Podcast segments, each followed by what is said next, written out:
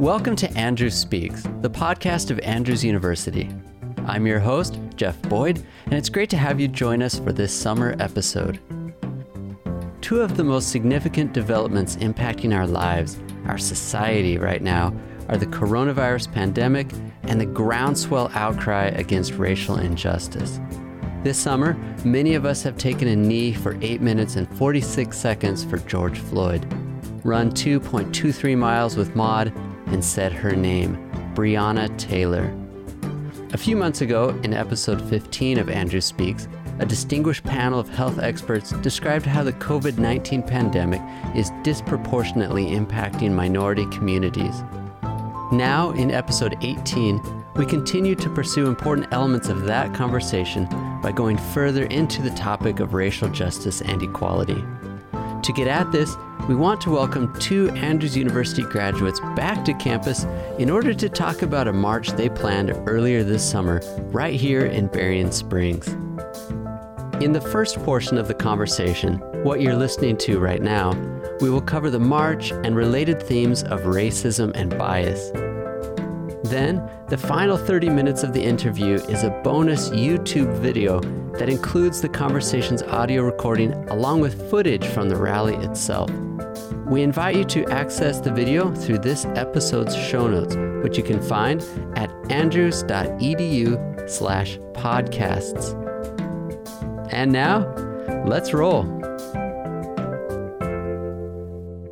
We have here Jordanne Howell Walton and Meylin Trammels Allen. Uh, thank you both so much for coming out of this evening, this late evening, to uh, to talk about the march, the demonstration, um, how that relates to our local community and to bigger bigger issues uh, of society. And we're going to talk kind of about about both of those those levels. And so, uh, really look forward to digging into this together. Our family was on the march, uh, me, my wife, our, our uh, preschooler, and now I want to get into talking about it kind of behind the scenes and motivation and goals and digging into some of the some of those ideas and, and bigger bigger questions about it. And before we dig into these, I'd, I'd like to start with uh, with introductions. If you could share uh, your connection to Andrews and uh, and and what you're doing now, where where you're at, and then the second question we'll get into the march itself. But so just to start, kind of who who are each of you, and and maybe Jordanne, we could start with you. Yeah. Um, so my name is Jordanne. I am an alumni of Andrews University. is my great alma mater. I studied psychology and Spanish here. And now I am teaching at the Crayon Box. I teach four and five year olds, getting them ready for kindergarten a lot of um, biting is not problem solving is kind of my rhetoric day to day. But yeah, that's what I do. A little social justice in my classroom. biting is not problem solving. nice. My name is Meylin Allen. I also studied here at Andrews. I studied math education and Spanish education. I then moved on to eventually get a job at Berrien Springs High School, where I've worked for the past two years. This last year was my last year there because I'm moving. but in my time there, I was able to teach math, but also um, work with my students to start a Black Student Association at my school. So that has been a ride, a roller coaster, up and downs, but it has been a very good journey. Thank you both. Thank you. And um, as we talk about the the march, the recent march here in Berrien Springs, first, if people aren't aware of it, they don't know what happened. Maybe you two could give us, maybe you both could give an just an, a general overview of the march, so people get an idea of what we're discussing. Okay, so um, the march was organized by students and myself. Um, I also sought to get advice from my friends and some mentors that I had in the area. The idea was for the students to show awareness, to share awareness with everyone, right? So it was mostly about awareness and standing in solidarity. That was their idea. They said, Mrs. Allen, can you help us? We want to do a march because a march for peace. You know what I mean? They said, a peaceful march because we want to make everyone aware of everything that's happening, and we want to stand in solidarity. Period. That's what they told me. And these students you're speaking of, these were your high school students. Correct. These were my high school students at Berrien Springs. Okay. Yeah, so like Meylin is saying, a lot of it was supporting the high school students, is kind of how we got involved. But um, when Sunday rolled around, we definitely encountered a lot that we were not prepared for. Right. So um, we had spent the week, you know, in our group chats, emailing different people, trying to create the safest environment for this march. Um, and we started at the HPAC, the Howard Performing Arts Center, and then went all the way down to Berrien Springs High School and made a few stops along the way. Um, and we were maybe anticipating like what, 200 people Max. um, and close, or I even would say over a thousand showed up. So um, really, our whole goal was, you know, to go on a walk on Sunday with these signs with a couple high school students, and it turned into something much bigger and much better.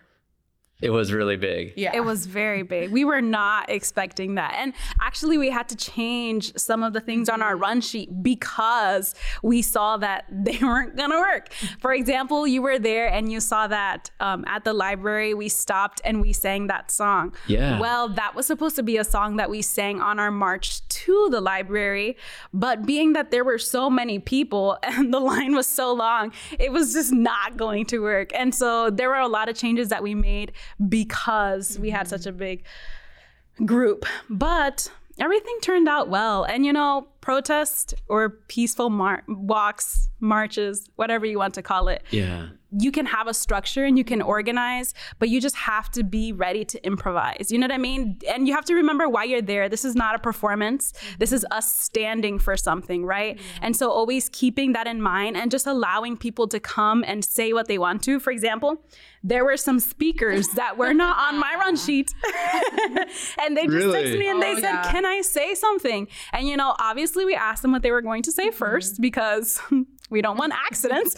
Little vetting. Yeah. Yeah. But um, yeah, a lot of things were just improvised. And I think that was the beauty of it. The students really didn't want it to feel structured like a program. Yeah, I think also um, for me, what was something that was so beautiful to see um, on that march is how many people stood in solidarity saying what happened to George Floyd is not okay.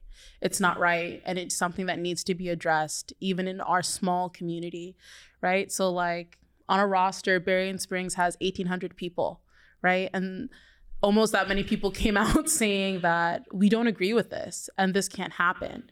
Um, I think for us as educators, it's doubly as scary, you know, as it would be for a parent because this could be one of our students. Mm. You know, like, um, for example, today the kids watched a video about um, why do we look different? And one of the kids in my class said, I love the color of my eyes, but sometimes the shape of my eyes makes me feel hurt. Right. And he's five.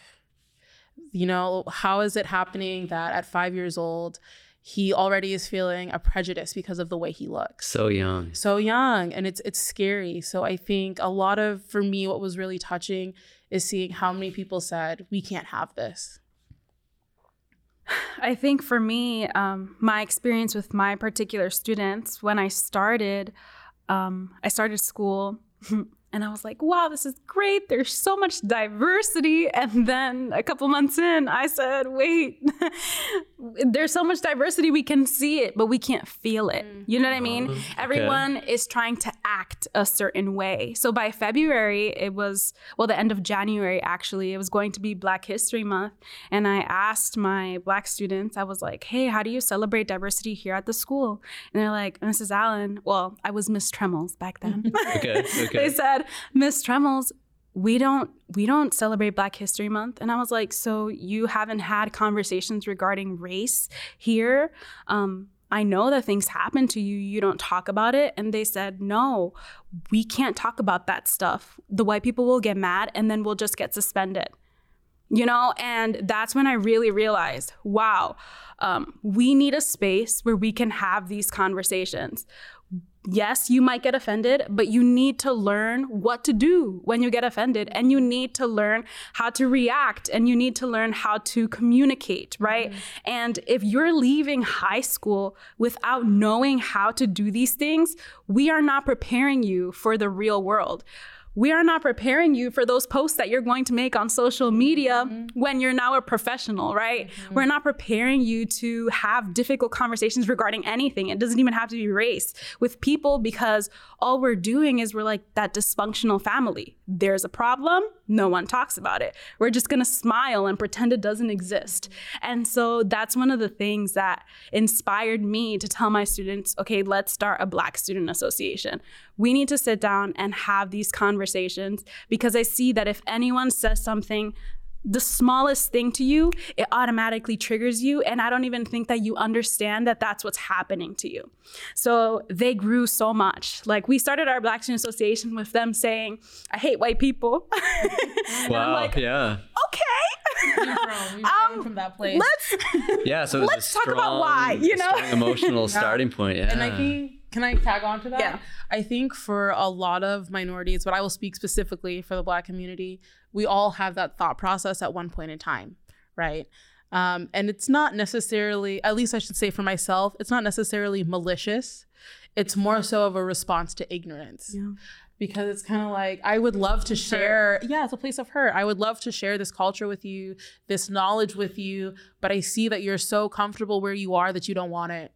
And I'm just kind of like, man, I don't necessarily hate white people. I hate your response to this problem. Wow. And I think this response could be better. for them, I think in this particular community, and at my time here at Andrews, I didn't see it because Andrews um, is a lot more diverse, right? But when I started working at the public school, then you can kind of see that you are actually a minority. I didn't feel like a minority at Andrews because everyone was a minority. So we were just a group of minorities. so yeah, it's so diverse. that- Right. yeah. So at the actual high school, the students are minorities, but the staff, no. You know what I mean?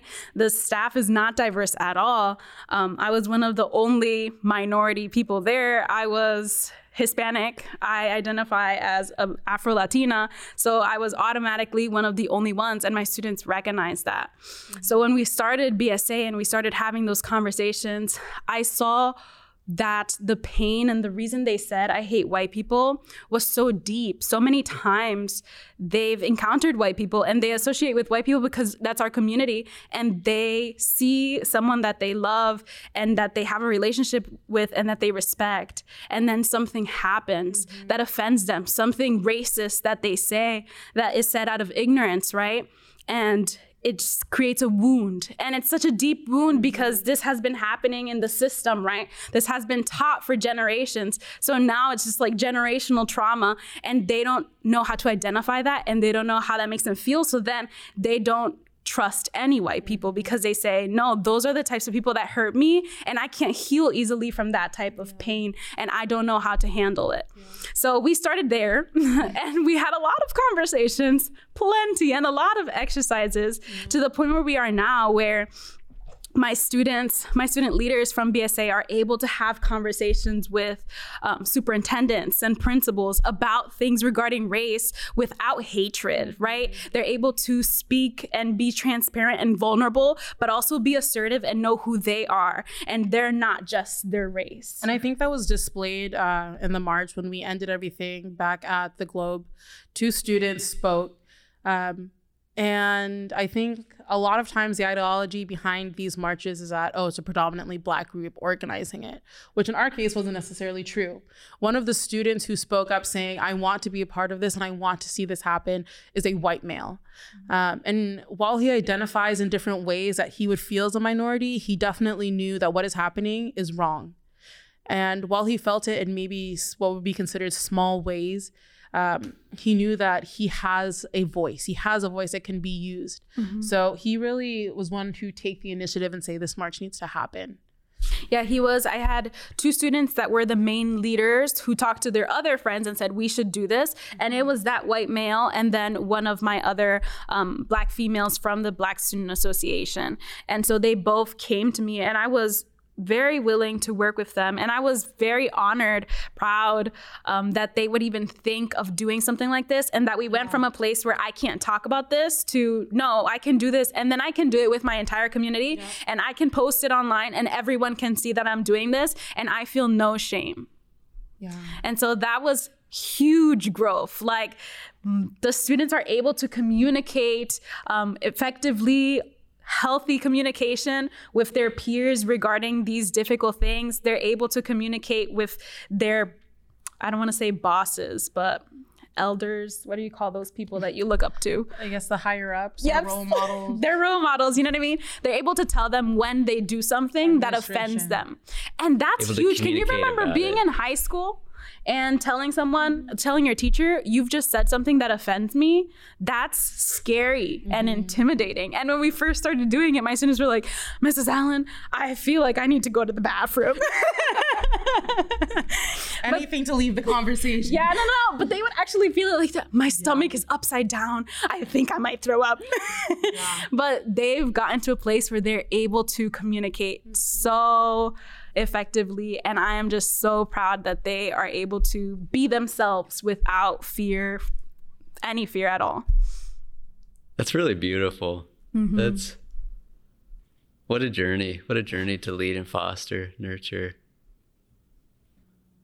So you've you've spoken to actually my next question here, uh, but I do want to give you the chance in case there's any more you want to say about this specific piece here, because I wanted to ask about both your motivation and your goals for this particular march.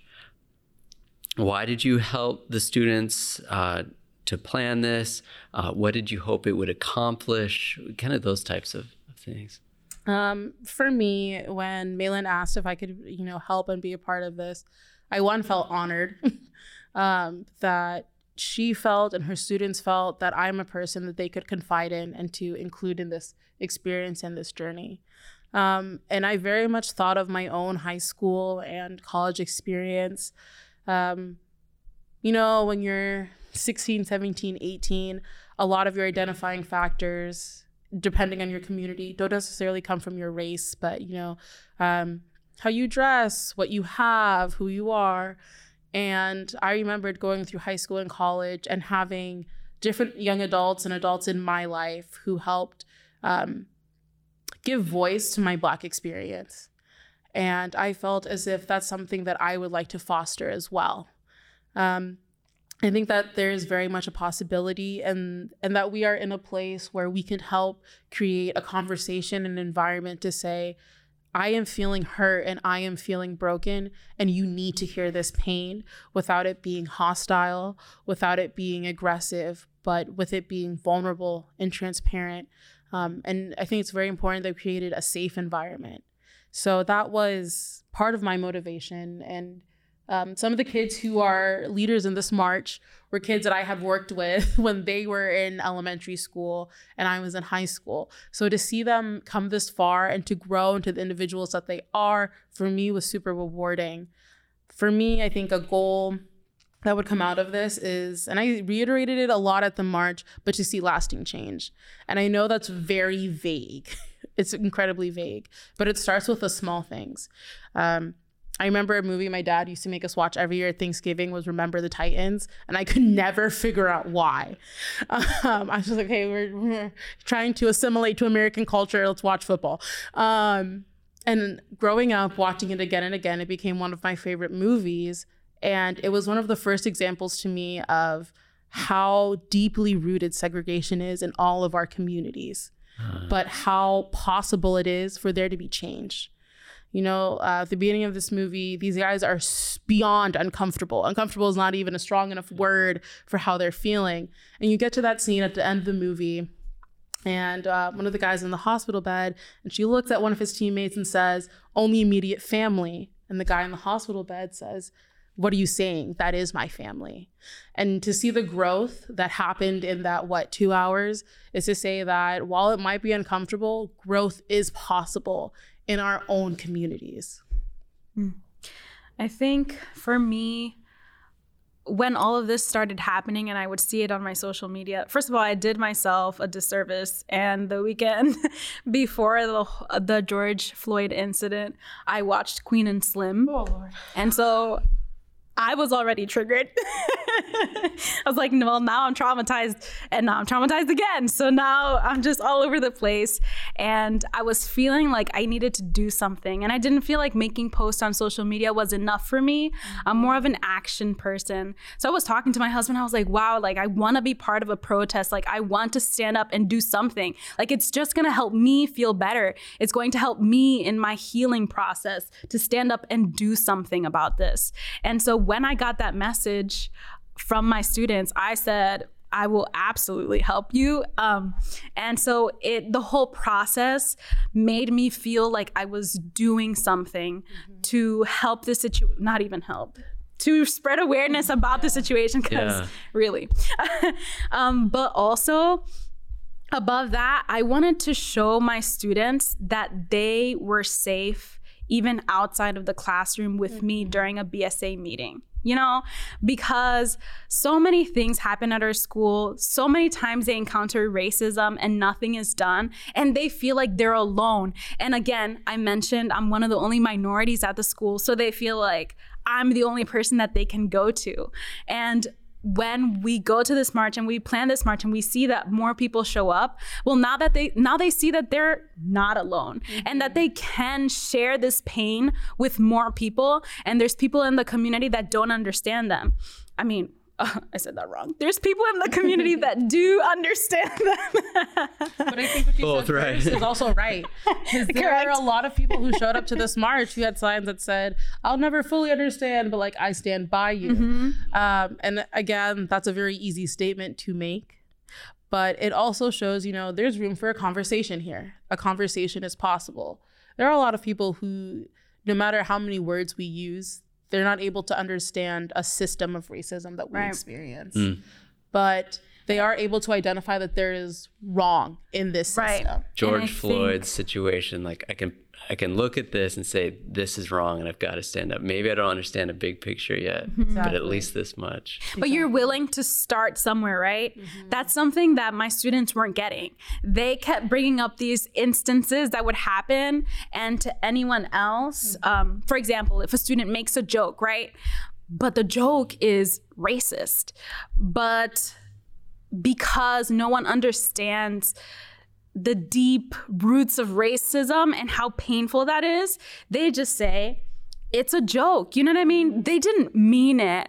Um, so the real discipline didn't take place. The conversations didn't, didn't take place. And the students didn't feel like people acknowledged their pain or they're being dismissed. Or, yeah, they're being dismissed. Everything is being shoved under the rug. Exactly. But now, with an instance like this, is like flat out in your face you can see it, right? But also they see that the community is also seeing it and it's not being dismissed. And I think that was a powerful moment when I saw my students from the Black Student Association standing there and we looked around and we saw all those people. I felt so happy for them that they were finally able to see that they have a community mm-hmm. that stands by them. Mm-hmm. And for our listeners who who weren't there and, and didn't see to, to give a sense of how large this group was like so as we're talking about that it was good to see their community that cared i was standing by the sidewalk near the beginning filming and it took six minutes i have six minutes of footage for everyone to walk by me to walk and that was at the beginning. It got bigger. Uh, you know people kept joining going to the library and then to school. Like it was like you said around a thousand people. I, I don't know how to estimate something like that.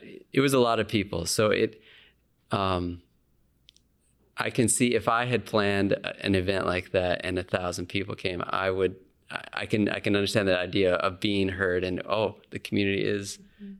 at least, at least for this window, somebody's listening to my mm. my situation. So the students also didn't me to be honest i didn't realize that there were that many people until we were the last ones at the hpac parking lot closing mm-hmm. everything up. You know, we were giving people water and everything, organizing everything. And I was like, okay, I'll just run to the front of the line.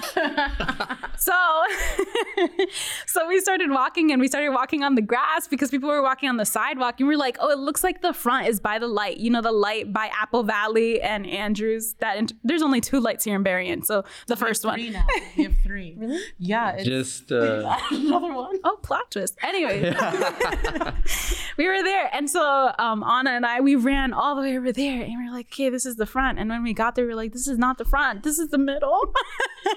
and so we could never make it to the mm-hmm. front of the line. So I had to like FaceTime my husband and I was like, okay, when you get there, this is what you're gonna do. Okay. So yeah, it was very large and the students did not expect that. They were like, wow, there's so many people. So it was beautiful to see. So s- still talking about this this group, this uh, group of community uh, that came together, people from the Andrews community, the wider community. Uh, I'm aware of at least that much uh, diversity, but talk about that a little bit. Um, uh, ages, different groups involved. What what do you know, or what can you share about the makeup of this of the march? Uh, I remember standing in the HPAC parking lot. And, and that, that's where we started again. That's when we start, yeah. Um, again, I'm not a very tall person, five two at most. On a good day, maybe five two and a half.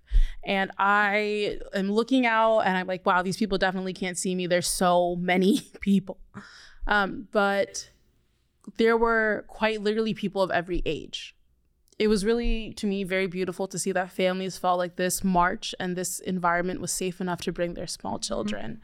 So there were kids as young as two in strollers kids in wagons with signs on their wagons all the way up to um, i remember do you remember we saw this lady walking in her orthopedic socks? And i was like wow that's probably not safe but i really commend you and appreciate you you know being out here. Um, so we definitely had people of all walks of life show up and um, who participated and felt safe in this march. And I think that's really important. And there were definitely. We also had, yeah, some organizations. Yeah. I know I was working with Michiana Pastors. Mm-hmm. Uh, they contacted me, Tim Nixon. He contacted me saying that we had their full support and they actually made donations and masks and water that they provided for people. Um, there were also other organizations like the police marched with us mm-hmm. um, and they provided their support as well guiding us and all the things. We'll talk about it. And um, we also had the support of the baguette. I don't know if you remember when you walked by we had we had to get so in order to have such large number walk by it needs to be on a public sidewalk. Well by the baguette the sidewalk is not public. Actually there's no sidewalk so so we had to ask for their permission and the owner of baguette said yes i'm aware that this march is happening and i will provide cold water for the protesters as they walk by which was beautiful and something so small mm-hmm. honestly helps because by that point it's hot, it's hot. there's a lot of it people was, so it's hotter. it and so some cold water is really helpful helpful. Yeah. Um, we had the support of the administration at Berrien Springs School District. Yeah, that was very nice. and he walked with us. The sheriff provided um, porta potties. Mm-hmm. I forgot the name of porta potties when we were on there, but now I remember I was traumatized. So, so we, they provided porta potties because we thought to ourselves, wow, there are no available bathrooms on this protest mm-hmm. anywhere. I hadn't even thought about it. And the sheriff was like, yeah, there's no bathrooms. And I was like, oh, bathrooms. Yeah. I forgot that so that's like, a thing that we need. this in the midst of a pandemic created its own problems. You yeah. know, like I'm sure anyone could have walked into Baguette and just gone to use a bathroom and hopped back into the march. But, you know, with everything being takeout only, mm. we're restricted a little bit more. Um, campus safety also did a lot to help yeah. us. Uh, they, you know, gave us the okay for starting on campus. They communicated with the police department as well, so we had an okay on both ends. Um, like the night before, maybe the Friday before, we were beside ourselves. We couldn't find a megaphone, something oh. so small. and we were like, you know what? We're just going to pray about it and leave it to God. And on Sunday, there will be a megaphone. And by Sunday, we had five megaphones. Yeah. It was and, great. Um, but you know like bedford campus safety texted me and he's like hey got a megaphone for you. Batteries are changed. We're praying for this. We hope that it all works out. You know we're praying for you guys organizing praying you know for the march on the day that it happens. Um, and for me that was really significant you know um, to know that while maybe not everyone can physically be there, they were still participating and praying for our safety and praying for the success. But um, there were also a lot of kids who showed up on like their longboards and skateboards at different parts mm-hmm. of the march, uh, who had bought water from Apple Valley and were just handing it out. And that to me was also really incredible because, you know, um, a lot of people underestimate what teenagers can do and maybe you know we've been teenagers before and we probably wouldn't think like that but just seeing how willing they were to be a part of it as well and to help mm-hmm. out was also really cool and there were people participating in their cars we did stop traffic been one of my goals um, a lot of people who were driving by and in that like taco bell area and their cars were honking and you know um, we were scared that there were going to be racial slurs but there was right. a lot of affirmation mm-hmm. coming from people people in their cars who, and I talked to some later and they were saying, I wanted to participate, but my immune system doesn't allow it. Um, but they found a way to participate. And that to me was still like really awesome that, you know, you found your way to be there, you found your way to participate. So I'm sure if we included those people, our numbers would soar. But um, there was quite literally a person there from every age group, yes. every walk of life. Um, uh, there's a family behind me, a mixed race family who had adopted a lot of children. And the mom was saying, you know, like, while I may not look like this, these could be my kids. And I equally hurt for you. This could be my child, you know? And no matter how I raise them, where I raise them, by the look of their skin, that's it. Mm-hmm. They don't get anything else. There are no other identifying factors. So it was really awesome and to see the diversity in our own community to show up and say we're all different people but we all understand the wrong in this scenario so you mentioned the police a couple times in that description. Uh, I, I do want to talk about that a little bit. Did you reach out to the to them to be involved or because um, they not only uh, were there like stopping traffic as as the group crossed the road and a few of those stops but they also were actually some were actually marching and participating in it. I'm curious to hear learn more about any any of those sides aspects of it. So Jordanne came to me and she was like there's something on my heart and i said what's up and she said i think we should contact the police and i i gave her the okay i was like absolutely at this point i started to feel a big burden mm-hmm. because a lot of my students were going to attend and they were saying that their families weren't going to attend. So I thought to myself, wow, this is a big responsibility. First of all, this is a protest. Second of all, these are minors. Oh, yeah, responsible for all the minors. I was like, uh mama bear just came out yeah. like i feel so much responsibility for your safety so i said yes Jordanne like please contact them because i think they'll help with the safety some of my biggest concerns when we contacted them and we did have a meeting with the police department um, talking about these concerns is like at the end of the day we're protesting police brutality you know what i mean and so having you there your uniform is a representation of the thing that has caused us so much pain. Mm-hmm. And so your presence needs to be positive. Mm-hmm. Um, absolutely, when someone sees you and if we don't announce you and say why you're there, they're going to be triggered. You know what I mean? Especially because I'm dealing with teenagers. And not all of the teenagers that are going to attend this protest have been in my Black Student Association where I could teach them how to properly respond when they feel all of their feelings, you know, mm-hmm. and when they feel all of the hurt and pain. So I was like, hmm, the police, yes, we need them for safety, but also we need to make sure that their presence is safe. And when I say safe, I don't mean like they're gonna come t- tear gas and like hit everyone, you know what I mean, or throw rubber bullets at them. I mean safe emotionally and psychologically, you know? And so that's one of the things that we talked about with them. But Jordanne, why did you text um, me to um, say that you wanted the police to come? so, um, while I am not a parent, I was so worried about having all these minors and yeah. parents not being there or parents not knowing that they're marching with us yeah. or not okaying that i was beyond anxious um, because you know like at the end of the day at our age we've somewhat de- developed our prefrontal cortex to know you know shouldn't respond like this but at 15 or 16 it's a little bit harder yeah. Um, so I had been reading the news and I had see, saw that a lot of these protests had been hijacked.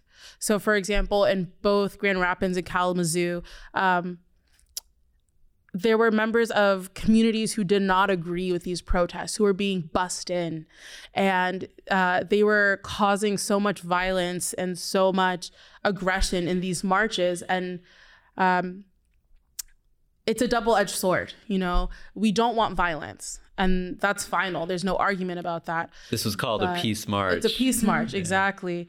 But at the end of the day, when violence Control. ensues, we can't control Everyone who it. comes, that's an important part. Uh, because of the context of this march and why we're marching. If it became violent, it was easily to, it was easy to assume that minorities started the violence, Mm. um, and that is not at all the message that we wanted conveyed. In addition to that, while in other parts of the country, racism may be a little bit more blatant, um, we know that in smaller communities, it can be a little bit more subtle. And there was no way to control you know if someone showed up from another town armed or if um, someone came with a switchblade and was walking through with all these people.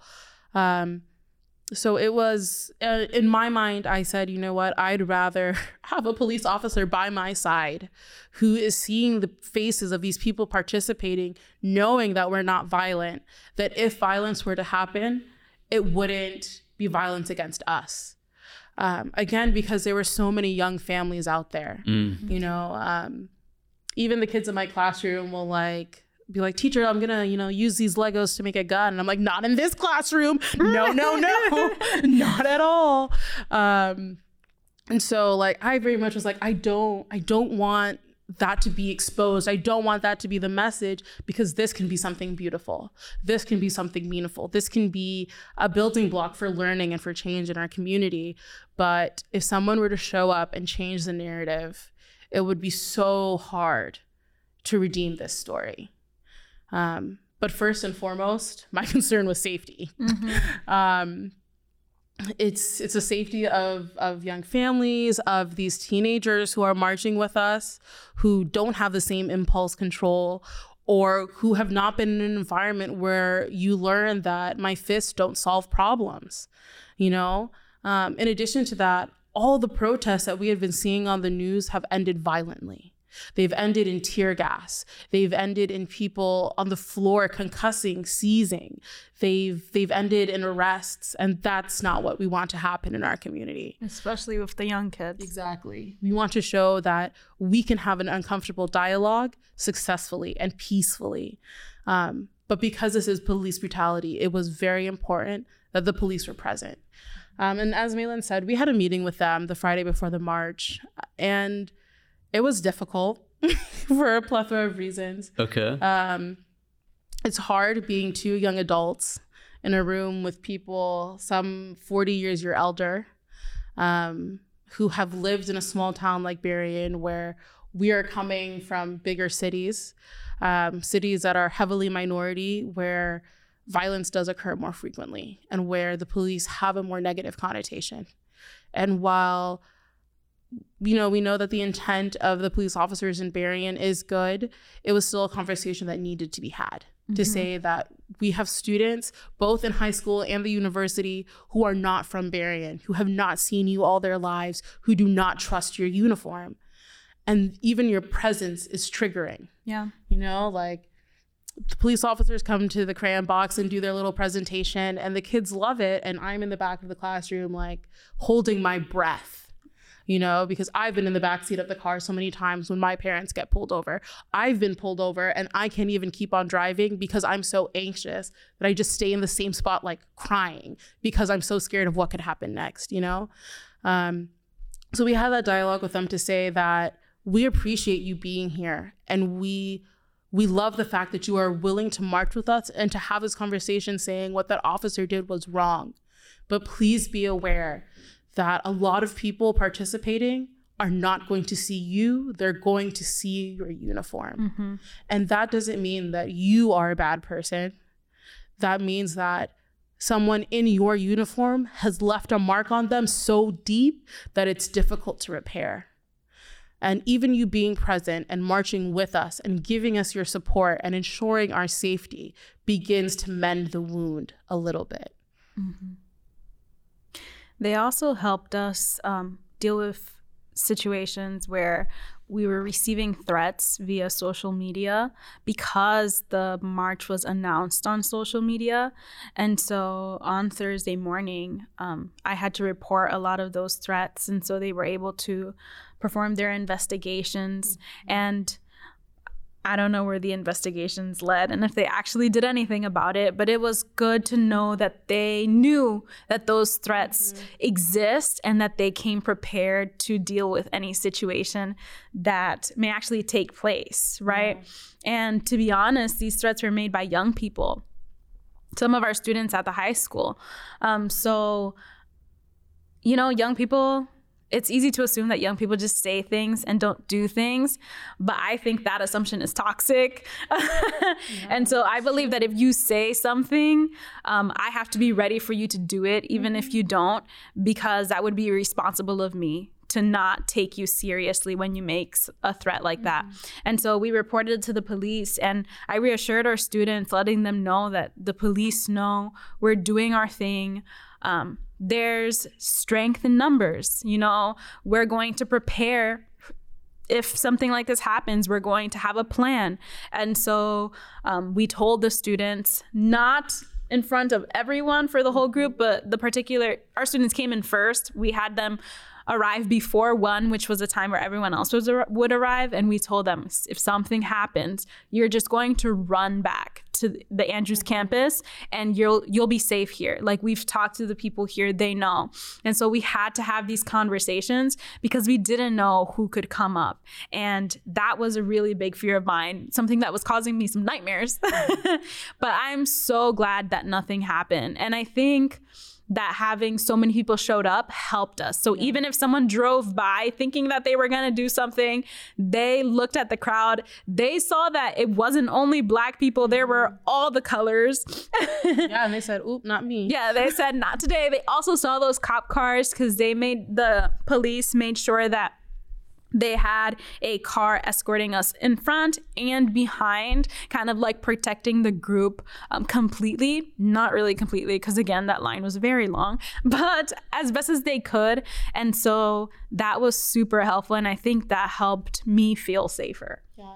And, um, my mom, who is the ultimate believer in divine intervention, but I think she was right in this instance. So we talked to the police officers on Wednesday, Wednesday morning by Wednesday evening, we had started receiving threats. Um, and it was a little bit terrifying because, you know, of course it comes to mind, well, what if they shut this down? Mm-hmm. You know, we sure it's not even so much the work that we've put in so far as much it is as it is letting these students know that they have an opportunity to be heard.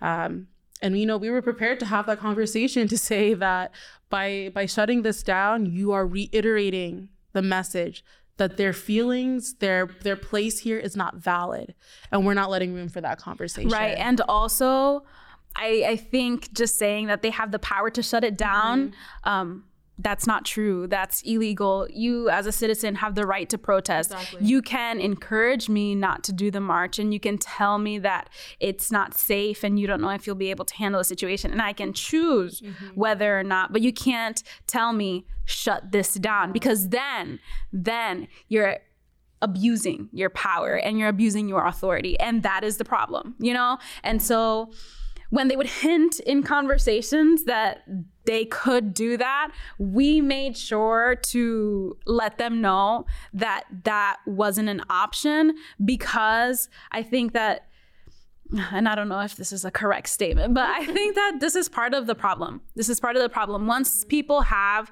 some sort of authority, like suppose me in the classroom, I'm a teacher, so I'm the authority figure in my teacher. I can fully take advantage of that. And I can say, oh, I'm going to abuse my students. And then when they ask, I'm just, you know what I mean? I have all the authority my uh, superiors are going to believe me, not them, their kids. That's not true, by the way, in the education system, just so you all know. But in the in this world, right, they're going to believe me, not them. They don't have any proof, right? So I could do whatever I want, and then I can manipulate my students. I can make the classroom all about me. It's all a dictatorship. I have all the authority, and I'm taking advantage of that, right? And I think that mindset of we're going to shut this down if we can't get it under control is that idea that I have the authority and I can do what I want. But I think in a community that's healthy, and where the yeah. police are working with their um, community members the police aren't saying i'm going to shut that down mm-hmm. they're saying okay how can we work together to make this safe uh, and this is my opinion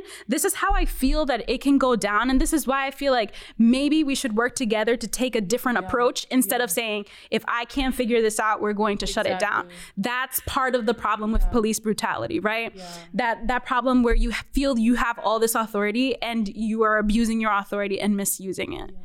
And so I think, you know, like for us having that conversation on Wednesday morning, threats coming in Wednesday evening, um, our plan and, um, you know, the narrative that we wanted to create had already been established. And so we emphasized time and time again that yes, we're protesting, but in a peaceful manner. So any violence that may ensue, it can't it won't be us i'm uh-huh. saying it right. can uh-huh. but it's not our priority you know it's not our our goal we want this to be safe we want this to be peaceful and so you know when um when threats started coming in it was really a conversation of what compromise can we find mm-hmm. what what way can we rework this because we've heard you we understand that you want to do this peacefully and we're behind you because we equally watched that officer kneel on George Floyd's neck for eight minutes and 46 seconds, and we felt pain. And we know that that's not acceptable. And when I spoke to the chief of police, he made that very clear in the conversation that that he he knew and he was so aware that this was not okay and that he felt pain to see someone's life taken because of someone else's prejudice or anger towards them. And so he very much was of the opinion, you know, how can we compromise this? Yeah. How can we still make it happen? Um, and that for us was reassuring mm-hmm. because it is, it's scary to walk into um, a conversation with people who are your senior, people who in that room are the majority and have a significant amount of authority. Um, not to say that teachers don't do their part, but we're just teachers, right. you know? Um, we're just here to continue to empower and encourage the students who are coming to us. But I don't wear a badge. I don't carry a gun, you know? So it's, it was a much more difficult conversation. But because of their willingness, it turned out to be significantly more positive yes. than either of us anticipated. very um, open to listen. And honestly, I was surprised. I went in there and I was like, oh, I already know this isn't going to be good. You know what I mean? Like I had my own bias against the yeah. police. I was hurt. And that's part of the system. Yeah. That's, that's part, of the system, system, right? So like Thursday night, we're both, you know, or we were at your house and we're like going over what we're gonna say if this happens and yeah. if this happens and in this scenario. Um really but that's planning for it. Preparing. We're planning for it. We're preparing for the worst to happen. We were preparing for yeah. them to abuse their power and make decisions for us. Exactly. You know, and not and pretend to listen to our input, but that's not the way that's it happened. And I'm very happened proud to have worked with our police department here and i'm very happy to hear their response to some of the things we were saying and like in any conversation, sometimes um, they didn't fully understand what we were saying. And again, sometimes I feel like they're not at the place yet, mm-hmm. right? Like those are deeper conversations, but they were so willing to um, make compromises, to think outside the box, to make sure that the students had what they needed. Mm-hmm. My job in that meeting was making sure that they knew that I was here to advocate for the students because our your, our students came to me and they asked me, I want to do this, and I don't want to take over their protest, exactly. and I want to make sure that whatever compromise we're making, it's still holding true to the original idea that the students had and their mission for this protest. So in no way am I going to compromise that at all all. Mm-hmm. So yes, we can compromise some routes, but still the the, the mission of, of the integrity of the students has to stay the same, yeah. and they respected that. Mm-hmm. So I was very happy um, working yeah. with them. Absolutely, absolutely. It was a very positive experience for us. So I didn't, you know, going back in the story, I didn't realize that you two had received threats. How did that feel? How did how did you react to that? Um, we had an anxiety attack. So uh, I'll be honest, and like my mom hates when I say this, but I'm a crier. like, okay. Um, I immediately was like in tears and I was like, God, we worked so hard. you see the work these students have put in, and we just cannot take this opportunity away from them. And my mom was like, Why are you wailing in your room? I was like, Mom, the kids, the kids. but it was very nerve wracking, you know? Um, I wow. think in a in a different environment, I would have anticipated threats to come in, but I didn't fully process that it could be possible in our town. Yeah. Um, well, I did. Yeah, and I I and have that experience. I think part of it is, you know, like in Berrien, a vast majority of the people who live here are affiliated with the Adventist Church, but the reality is, um, Berrien High School is a choice school, so so children can come in from different towns um, and attend school here, and then of course we have the academy where there's no restriction of where you live as long as you know you can make it there for eight o'clock. And so while the understanding of of race and the conversation of race is something that might be happening for the people whose mailing address is here it's not true for everyone. Um, so it it kind of hit me like a, a, bag of bricks and i was not at all prepared um, but i think again we we were ahead of it and that was reassuring um, for me, it was like my nightmares coming true. Yeah. Um, again, I've been dealing with race issues at our school for a while, and um, students have made posts on social media, very racially insensitive, sometimes racist things that weren't as we could see, right? Because we don't know what happens in the administration office and they don't always tell us what they do. So we feel, and that's what I'm saying, we feel as like minorities and i put myself in that boat too because i felt like a minority at the school as well that they weren't handled to the level that they merit Exactly, like, exactly. I don't know if that's clear enough, but if someone says something racist, right, and you're used to being in a town that's fully white and you're white, right, you kind of see this and you're like, oh man, yeah, that was inappropriate. So you discipline it as inappropriate.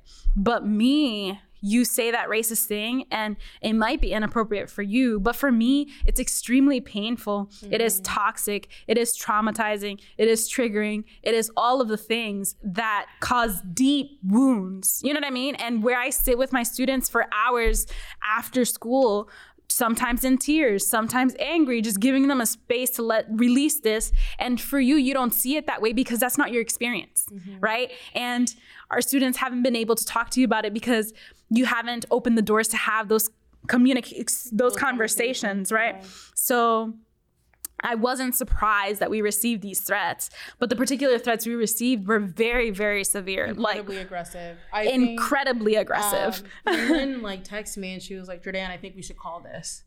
Um, I remember you were like, "This is literally my nightmare. Literally, like, this is like I'm scared. This is like like this could happen. Exactly. Like I know these particular kids. I know them. They're exactly. in my class. Like this could happen. Mm-hmm. I I wouldn't bet. You know what I mean? Like if I was gonna give it a percentage, I'd be like um 60 40 yeah you know it's not like they're just saying something like they there's action behind it there's action behind it because i've seen them and the way they interact with the minority students at my school yeah yeah. And you know like we had to have a conversation and say like do we call it? Do we not call it? I mean but for me i was always willing to do the protest. Yeah. i was just it was the safety of the kids marching with us. It was the safety of the kids. So i was like how can we change this around to make mm-hmm. this safer you know? But i i talked to them and they were like whatever we do we're not going to cancel it. So I was like, okay, that's not an option. This is their protest. And they, as citizens of the United States, yeah. have right to protest just like me. I can't say because I'm your teacher and this is unsafe for you, I'm not gonna allow you to do it, right? That wouldn't be okay, mm-hmm. you know? So, but what was I going to do about this? Because I'm not going to let them walk into yeah, a like, terrible situation. We were both of the mindset of, if we if we call this if this doesn't happen we've we've allowed them to control the narrative we've allowed them to have their say um, and again that wasn't an option you know uh, no matter which way we had to break down the scenario and reconstruct it, whether it had to be, you know, marching in circles on Andrews campus or just meeting at the high school, it was going to happen. One way or another. Uh, one way or the other, yeah. you know, and we knew that it was not an option to allow them to control the scenario and to control the story. Wow, that's intense. Yeah, it was very intense. It was scary, and I told you anxiety attacks. Yeah, they were present. because honestly, for me, it was triggering because I had experienced this. And to be honest, like my upbringing, I grew up in a very small like city, and where the white people were a minority. You know what I mean? Most of us were black or Hispanic.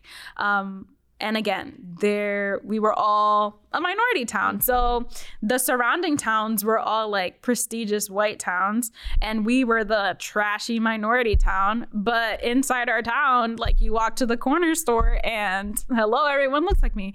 So coming here to Andrews was kind of like a culture shock for me because I was like, wow, this is weird. You don't really understand where I'm coming from always, but at least people recognize that we don't understand a lot of things about all of us. Mm-hmm. So here we are. But working then at the school was the first time where I was like, and I, I couldn't identify it at first because it was my first experience with things like this. And I'd be in meetings and I feel like, huh, why does what you just said, though I don't know why, it feels offensive. Yeah. Like it feels like you're like kicking me. yeah, you know, like you sit in class. this is like too frequently the scenario. Um, but you sit in class and someone says something, and I like I know I don't have a poker face, and I feel like I just don't understand but, how you think this is okay. It gives me time. Like I, I I take time to process it because yeah. I haven't grown up used to it, right? Mm-hmm. It didn't happen to me. I mean, the worst thing that no, the worst thing that we received was it's colorism more so in our communities. But for me, it was like white people from outside communities coming yeah. in and saying, "Oh, like your school district is terrible. We're going to shut you down if your test scores don't come up." Right? So we knew that this existed, but it was like in a bigger scheme. It wasn't um, personal. Wasn't personal. It was like town versus town right? But here it was personal. Like and it was very, I guess, down in the South, mm-hmm. people just say what they want. You know what I mean? Like they're very clear. They're very open. Like you know if someone's racist, they claim it, they mm-hmm. own it, it's okay. But over here, it's like, it's no, subtle. I'm not racist. Yeah. I'm here to support you.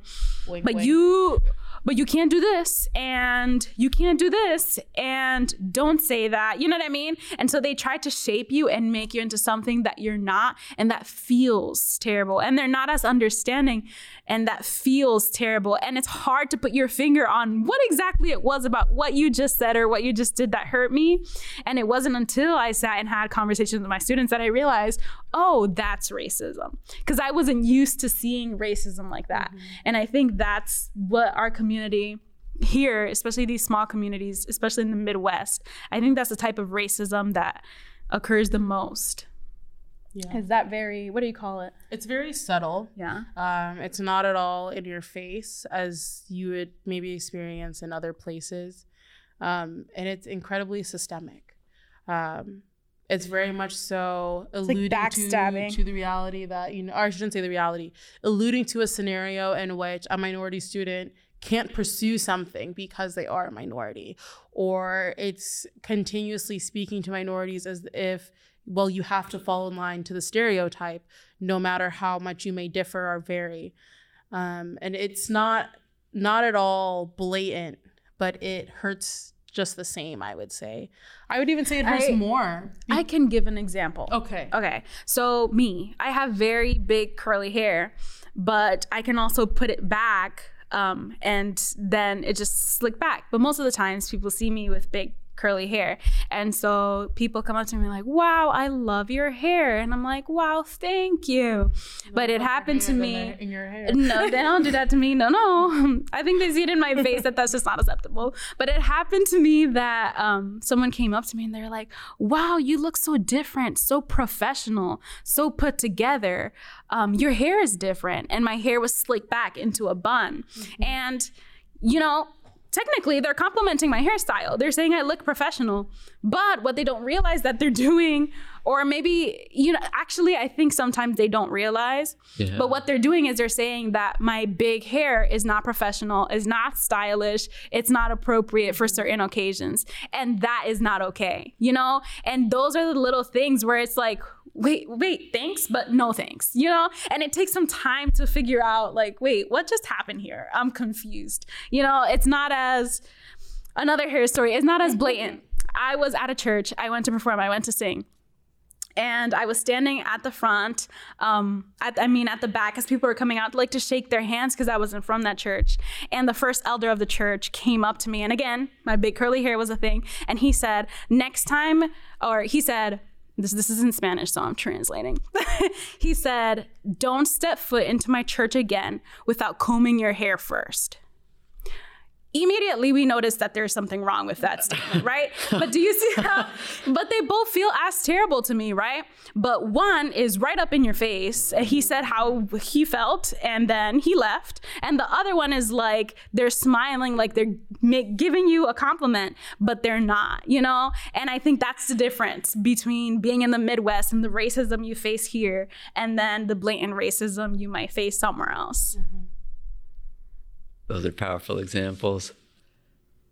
And I think it's important for you to be aware that you have bias, mm-hmm. right? Mm-hmm. I know I've encountered people where like I ask them, "Do you think you have bias?" and they're like, "No, I accept everyone.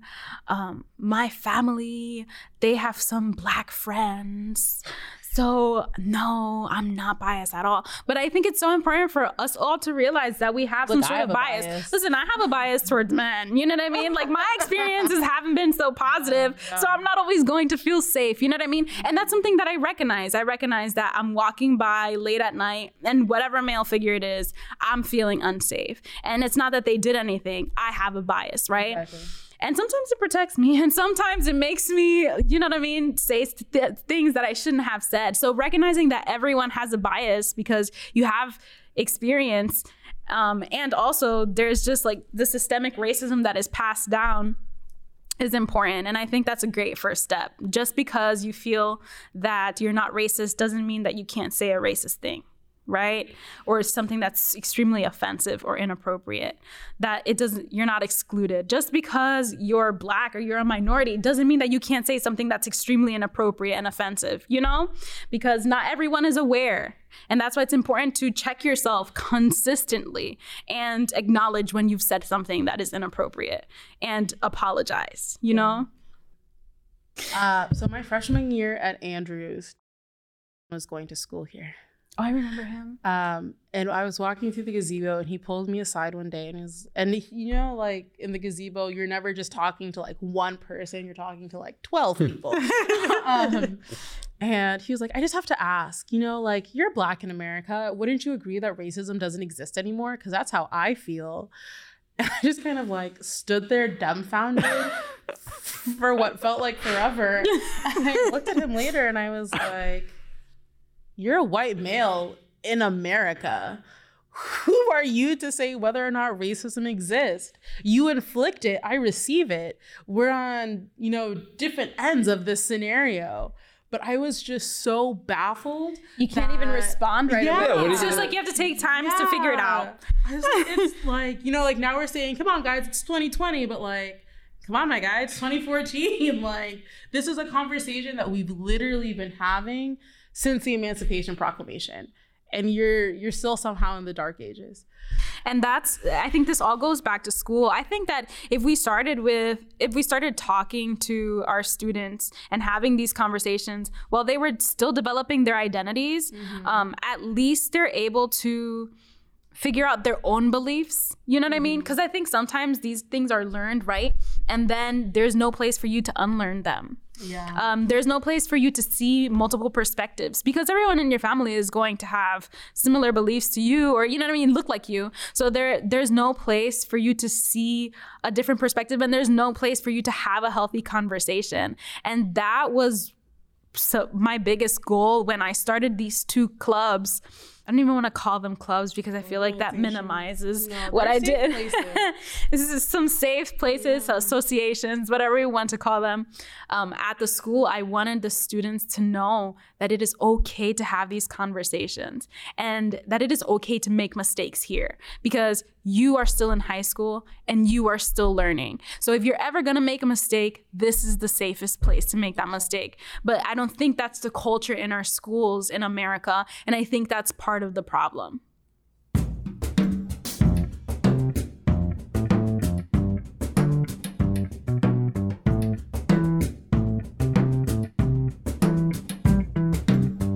Thank you again for joining us for this episode. To access the final portion of the conversation, I invite you to go to the show notes for this episode at andrews.edu slash podcasts. There you'll find a link to the YouTube video that contains the final 30 minutes of our discussion and the video footage from the march. We hope you'll enjoy this bonus material. And to be sure you don't miss future episodes of Andrews Speaks, we invite you to subscribe to the podcast on iTunes or Apple Podcasts, Stitcher, Spotify, or Google Podcasts. Andrews University, World Changers Made Here. World Changers for a Changing World.